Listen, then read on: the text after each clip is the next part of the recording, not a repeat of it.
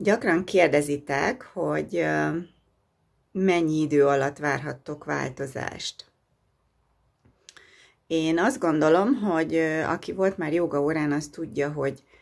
már első alkalom után teljesen megváltozik az energiáramlás, tehát beindul egy folyamat, ami ha, tehát attól függően, hogy mennyire szoktál mozogni, mennyire jellemző, hogy minden nap, tehát hogy a kerengési rendszered rendben van, de még aki minden nap mozog, önála is olyan, tehát vannak blokkok a szervezetben, amit már egy joga óra után megtapasztalhatsz, hogy mennyire más, amikor tényleg mondjuk az egyes blokkolt ízületeidet is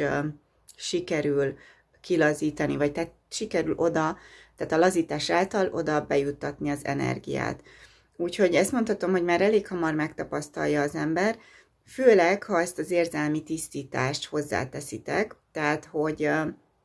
hogy nem csak a testtől várjátok a változást, hanem egy önreflexiót elindítva megfigyelitek az érzéseiteket,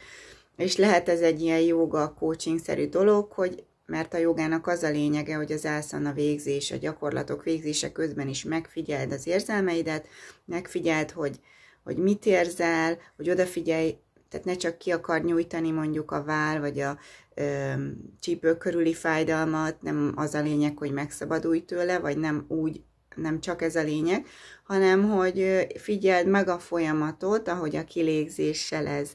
távozik, és hogy milyen jó érzések, tehát hogy hogyan változik meg az érzésed belülről. Előtte feszült voltál, esetleg tele voltál, érzed, hogy negatív érzelmekkel is tele voltál, és mondjuk óra után érzed, hogy energikusabb vagy, szebben tudod nézni a világot, jobb kedved van, és jó hír vagy rossz hír, ha tehát a nap végére az ember ugyanúgy vissza tud esni a rosszabb érzelmekbe, hogyha nem tudja fenntartani ezt a állandó gondolati éberséget, tisztaságot, önreflexiót, de a jó hír, hogy ugyanúgy ki tudja ezt önmagából dolgozni, sőt, ha egyre jobban egymásra építi ezeket a tehát, ha minden nap elvégzi, tehát úgymond egyre magasabbra lehet jutni, hogy egyre kevésbé esik vissza az ember, ezt szeretném mondani, tehát nem kell mindig ugyanoda visszaesni minden nap, úgyhogy pozitív kört lehet elindítani. Ez azt is jelenti, hogy hogy sajnos negatív kört is el lehet indítani. Ha nem foglalkozunk magunkkal, akkor mindig egy kicsit lejjebb is lehetünk, ha túl nagy nyomás ér minket. Nem csak a jogával lehet ezt elérni, hiszen rengeteg jó rendszer létezik. A joga az egyik legősibb, bizonyos tanítások szerint a kereszténység és a joga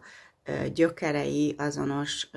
helyre és időre vezethetők vissza, tehát azt gondolom, ha egy jó rendszerhez csatlakozol, akkor ez egy nagyon tiszta tudás és rendszer, de a jogában az, az azt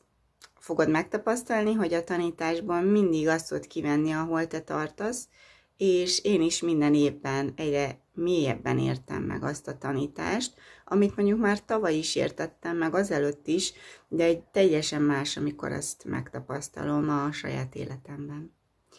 Legyen szép napotok!